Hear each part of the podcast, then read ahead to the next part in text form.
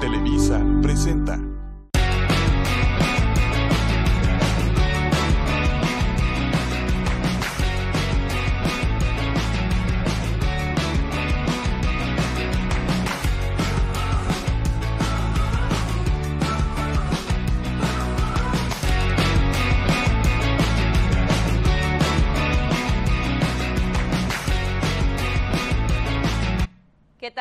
Muy buenas tardes. Soy Estefanía Cárdenas y les doy la bienvenida a un programa más de Hagamos Negocio, transmitiendo a nivel nacional por la red de Televisa.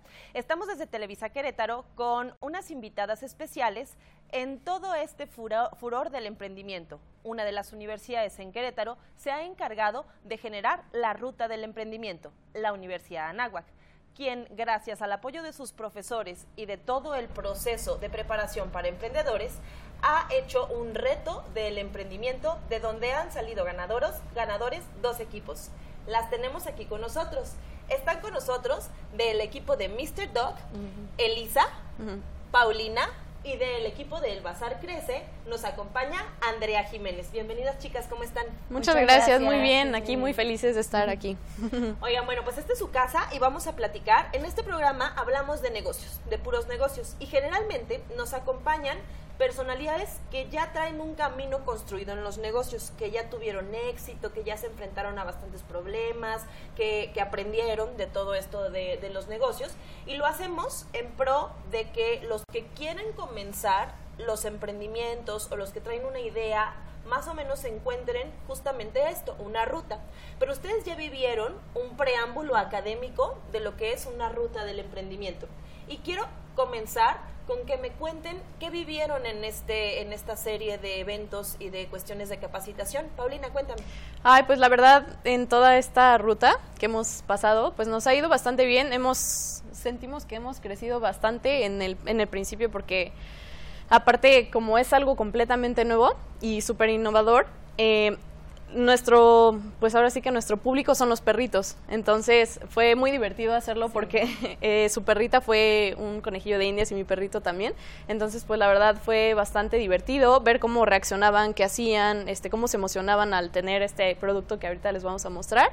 Pues la verdad nos fue bastante bien y esperamos poder seguir creciendo más y más para poder llevar esto a otro nivel y que nos vaya pues muy bien. Seguramente así va a ser y en un ratito más me vas a contar de todo tu proyecto.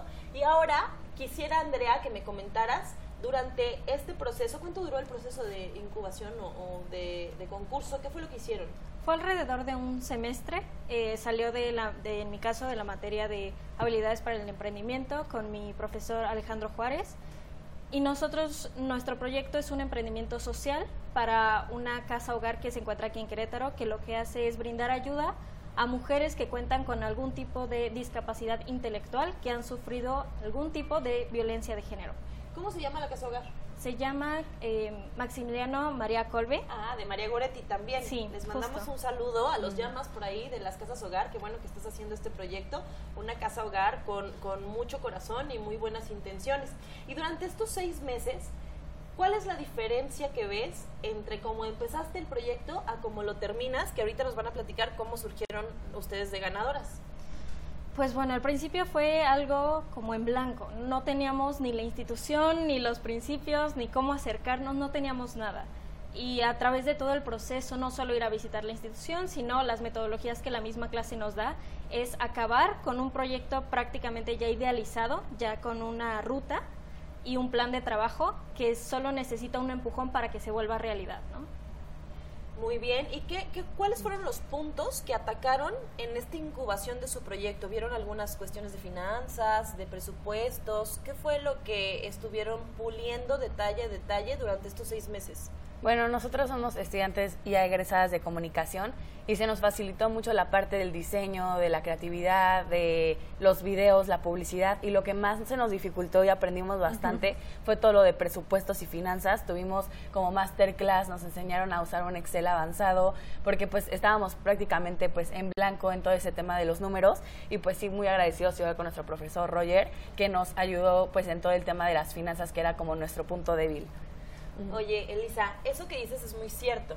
Las personas que somos, porque yo me considero una persona creativa, soy mercadóloga, el tema de las finanzas y de los números no es nuestro fuerte. Sí, no. Y en el emprendimiento, en las empresas y en los negocios, necesita existir un equilibrio entre el talento que uno trae o lo que más le gusta y el talón de Aquiles y lo que le falla, ¿no? Qué bueno que tuvieron esta oportunidad. En el transcurso de estos seis meses, ustedes estuvieron entregando bastantes avances, estuvieron eh, avanzando, valga la redundancia, en todo el tema de su proyecto y resultaron ganadoras. Antes de que me platiquen por qué resultaron ganadoras, cuéntenme de sus proyectos. ¿Qué es Mr. Dog? Bueno, Mr. Dog es un alimento eh, barf. Barf se refiere a carne. Eh, es literalmente, viene siendo así. Este es un, es, esto se llama dogo, le pusimos así el nombre. Es un alimento que se lo das a tu perrito eh, y básicamente es una dieta. Por ejemplo, este es mix, es morado. Entonces, este tiene fresas, tiene frambuesas, tiene espinacas. Entonces, todo esto contiene muchísima fibra y también vitamina C. Entonces, lo que vas a hacer es dárselo por rebanaditas. Entonces, esto es como suplementarlo en vez de que coman croquetas y se sigan inflando o tengan este pues problemas, porque nuestra problemática nació porque hicimos una encuesta en estudiantes de la Universidad de Anáhuac de lo que alimentaban a sus perritos y cómo les había ido con las croquetas. Y la mayoría nos dijo que con las croquetas les había ido súper mal y que habían veces en que sus perros ya no querían comer. Entonces tenían que darles croquetas junto con otro alimento. Entonces dijimos, no, pues estaría súper padre crear algo que sea una dieta balanceada y que contenga nutrientes. Igual este es de otro sabor y este contiene más carne. Este, Este con- este contiene más frutas y este es más, este, como para más, este, pues costilla de cerdo, jugo de res, etcétera. Entonces, por ejemplo, su perrita es una perrita de este tamaño. Entonces a ella le gusta mucho este, que es más como dulcecito, por así decirlo. Y hay perros más grandes, de hecho este, este logo le pusimos golden, porque este se lo queremos dar a perros más grandes. De todos modos, a los dos les gusta mucho cualquier sabor, pero hemos visto que en resultados este le va mejor a los, a los perritos más pequeños. más pequeñitos. Ajá. Elisa, cuéntame cómo hicieron para estructurar estas recetas. ¿Están fundamentadas en alguna cuestión eh, de veterinaria, de nutrición? Sí, bueno, este, como ya hemos mencionado, surge por la necesidad de que las croquetas a veces ni siquiera sabemos de qué están hechas, ni los procesos y los químicos este, de, de donde provienen las croquetas. Entonces, este, contamos con una, eh, una producción de, de carne, de carnes frías, una productora. Entonces, ellos nos brindan este, la, la base, que es este, pues todo el embutido, se puede decir, y ya nosotros le añadimos lo que vienen siendo las frutas y las verduras eh, para que sea como un complementario, este, una muy buena nutrición. Y, y obviamente aquí tienen este, toda la, la, ta- la tabla de calórica, los contenidos y en redes sociales igual tenemos lo que se le debe de dar a tu perro según su tamaño y su peso. En cuestión de, por, de Eh, porciones. de porciones, Ajá. ajá. Ok. Y más o menos, en correlación con los precios de las croquetas, ¿cómo está su producto? Pues este lo estamos, este lo manejamos por kilo, pero también vamos a sacar, bueno, queríamos también sacarlo en medio kilo, que estos cuestan 120, 120. y pues para un perro chiquito le puede durar como por dos semanas o tres a lo mucho, y para un perro grande pues sí le puede durar como por semana, porque también dependiendo mucho de cuánto coman Claro, y cuántas veces le des. Y eso le dura cinco minutos. Sí, igual al, así al mío también. Eso fue también lo que dijimos porque, o sea, depende cuántas veces también lo alimentes por día. Porque hay personas que los alimentan casi, casi tres veces al día porque su perro no aguanta, dos, una y así. Y Yo- lo ideal, yo sí. lo- ay, perdón. ah, y lo ideal para, come- para comenzar con este producto de Mr. Dog es mezclarlo mitad croquetas y mitad bar food y ahí así le vas re- reduciendo las croquetas porque al final las croquetas este, le hacen mucho daño a, a nuestros perritos estos se pueden ver este, los cambios en su pelo en, en, en Sus heces en sus dientes o sea tiene un mejor mejora de rendimiento con nuestros Y es alimento crudo. Sí, No Bueno. requiere ningún tipo de preparación, lo partes, se lo das y ya. exactamente. Es como si fuera un spam. No sé si No, hayan no, visto. es como un jamón, Ajá. como un tipo de jamón. Porque ahorita como está muy congelado, está muy duro. Entonces ni siquiera lo puedes ni, ni, ni doblar ni nada. Pero termina siendo como un jamoncito. De hecho, el olor es como un jamón, tal No, cual. seguro les encanta. Sí, está súper rico, sí, Como sí, un paté me dicen de Ah, producción. exactamente, un paté, exacto. Justo como un paté. Pero como ahorita están congelados, pues está durito.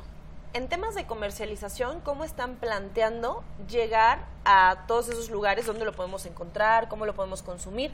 Y más que nada ustedes, la penetración de mercado, ¿cómo la van a hacer? Bueno, pues ahorita eh, eh, estamos en redes sociales y por servicio a domicilio nos pueden seguir como mrdog.mx. Este, y pues bueno, queremos empezar a, repartirlos por vía este domicilio y después queremos pues obviamente ya que empiece a elevar todo esto y podernos contactar con alguna este, veterinaria y que también ellos nos indiquen exactamente las porciones adecuadas, qué dieta debe llevar cualquier perro, porque también uno de los problemas que teníamos en la universidad es que por ejemplo nos decían, ay, mi perro este, sufre de obesidad, entonces a lo mejor no le puedes dar tanto de esto.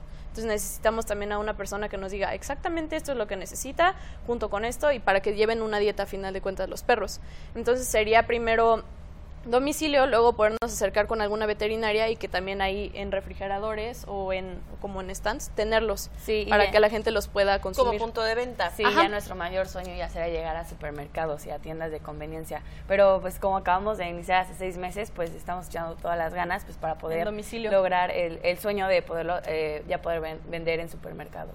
¿A ¿Ahorita han tenido ventas? Sí. sí. ¿Cuánto sí. han tenido de ventas?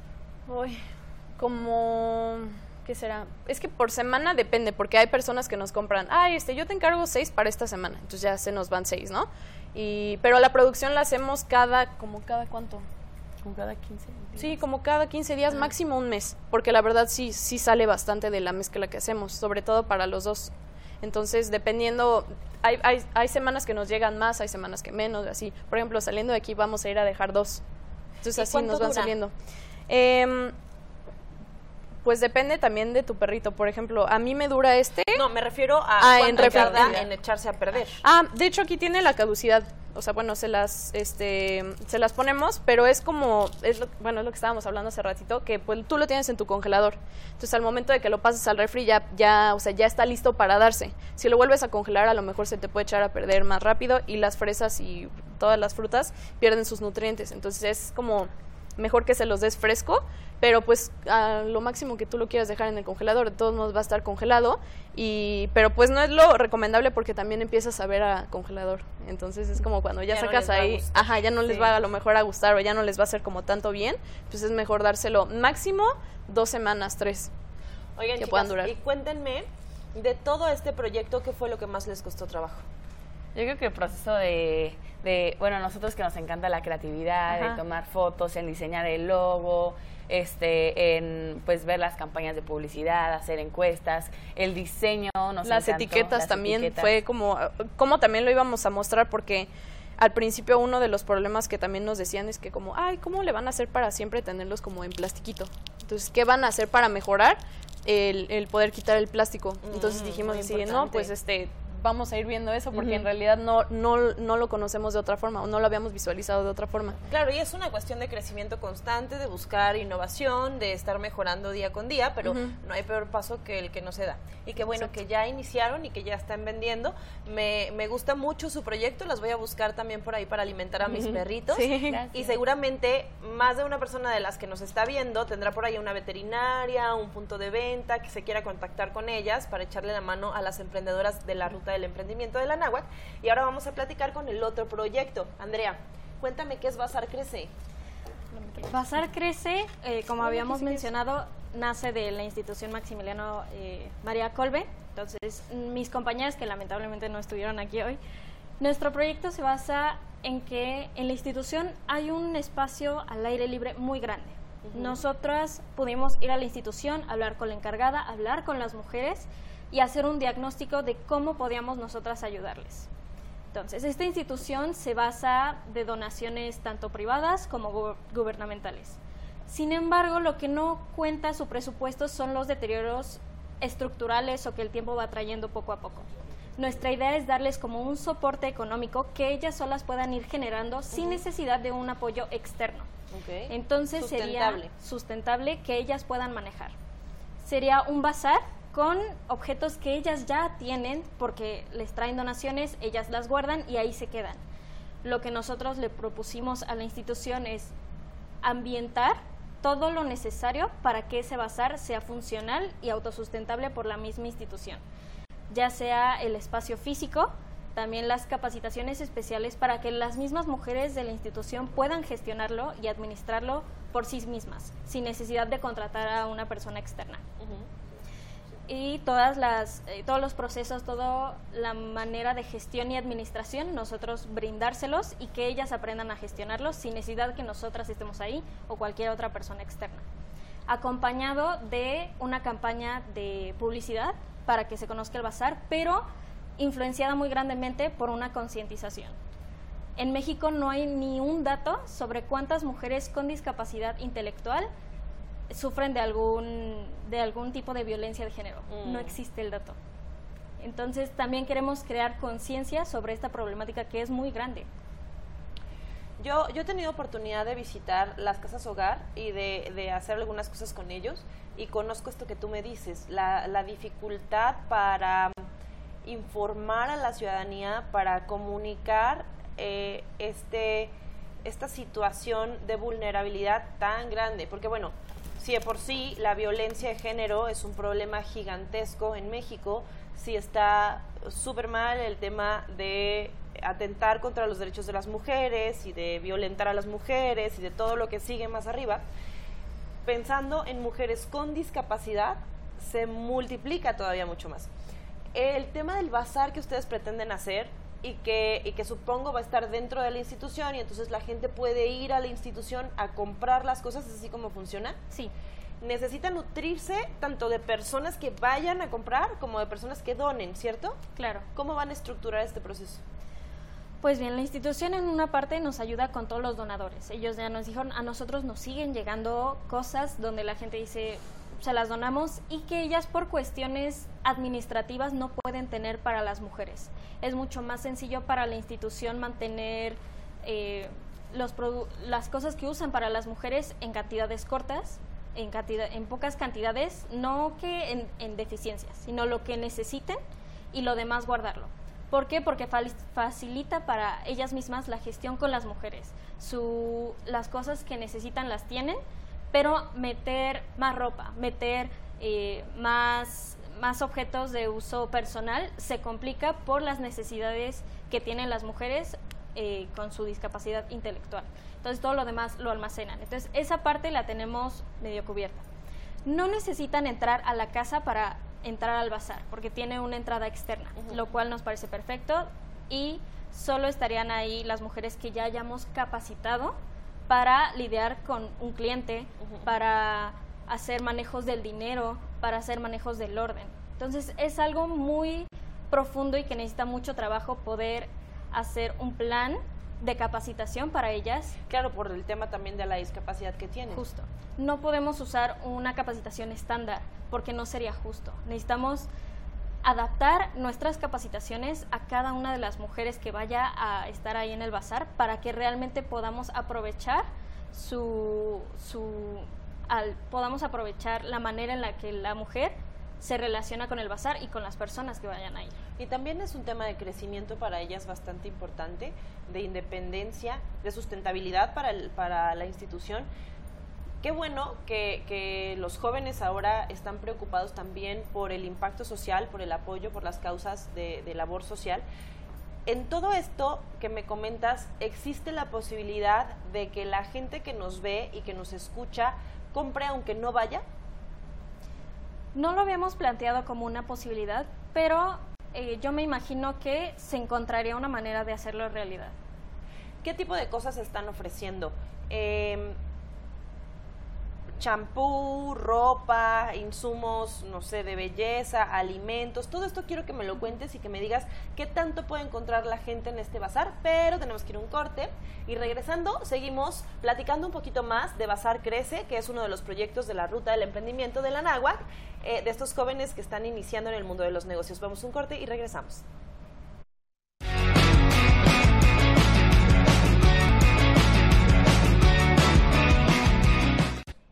Bienvenidos de regreso. Soy Estefanía Cárdenas. Estamos en Hagamos Negocio platicando con las chicas de la Ruta del Emprendimiento de la Universidad de Anáhuac. Ellas ganaron este evento que se acaba de llevar a cabo hace unas semanas con dos proyectos muy importantes. Mr. Dog, alimento barf para mascotas, natural, eh, sin procesador, sin, ¿sí es sin procesadores. Sí.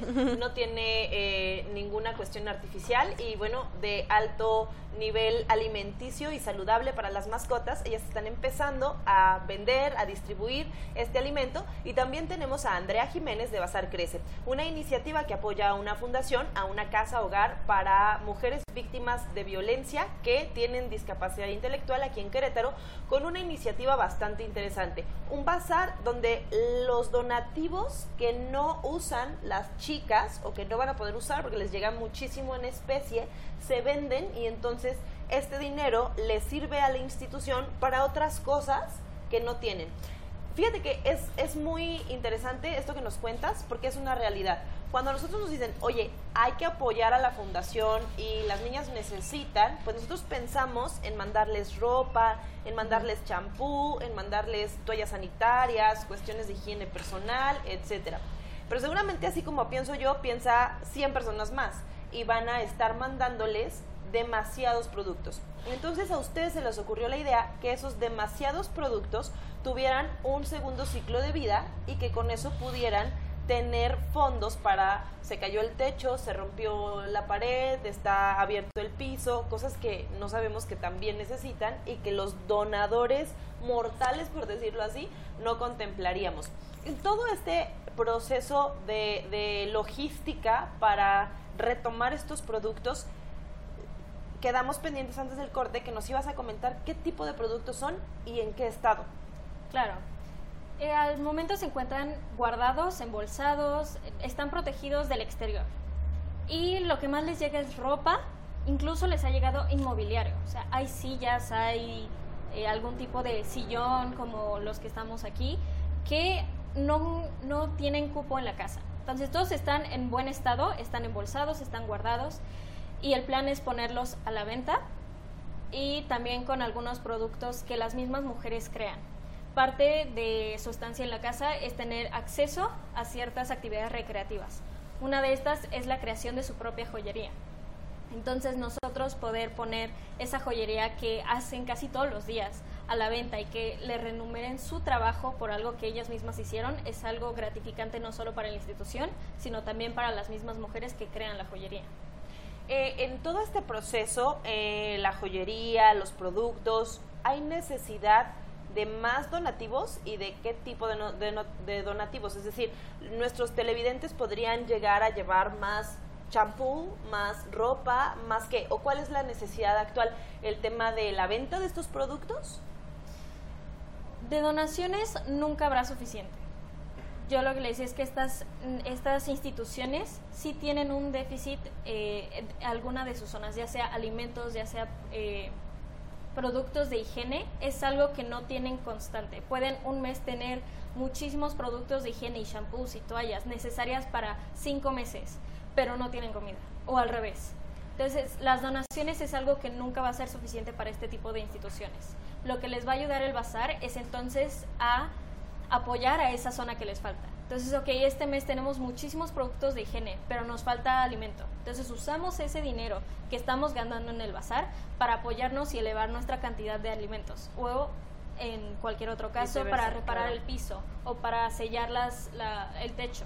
Andrea, ¿dónde podemos acercarnos? ¿Cómo podemos contactarte? ¿Cómo podemos contactar a la fundación? ¿Dónde mandamos las donaciones? ¿Dónde compramos?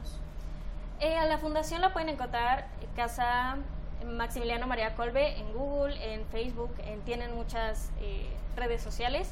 Nosotros aún estamos en un proceso de acercamiento y de creación de una red social potente, o sea, que realmente pueda traer toda la información que ustedes nos piden y que necesitan para hacer estas donaciones, la cual aún seguimos trabajando en ello. Mediante, eh, nos pueden encontrar a mí personalmente por Instagram, por Facebook, Andy Jiménez Crespo, y les podré dar muchísimos más datos. Y en cuanto tengamos una red social, una página ya con los datos del bazar necesarios para que ustedes puedan ir y comprar o ir y a donar, claro que se los haremos llegar. Atención, los que nos están escuchando pueden encontrar en Google como Fundación Maximiliano María Colbe o la pueden buscar en redes sociales como Andy Jiménez Crespo. Escríbanle por redes sociales Andy Jiménez Crespo si tienen algo que quieran donar, productos de buena calidad y en buen estado, o si también están interesados en comprar después en el bazar para apoyar esta fundación de niñas víctimas de violencia, niñas, jóvenes, mujeres, porque hay de todas las edades, víctimas de violencia con discapacidad intelectual. Chicas, Qué gusto que vinieron al programa. Qué gusto que nos contaron de sus proyectos. El emprendimiento es algo que se necesita muchísimo en nuestro país. Ahora nos ven no solo en Querétaro, sino en muchas eh, ciudades del país. Y todo el tema de emprender, echarle para adelante, pero sobre todo de aguantar, es súper importante. Qué bueno que ya se animaron, qué bueno que ya están en marcha, pero ahora necesitan aguantar muchísimo hasta que sus proyectos sean exitosos y podamos invitarlas aquí también para que nos cuenten sus historias de éxito. Muchas gracias por venir.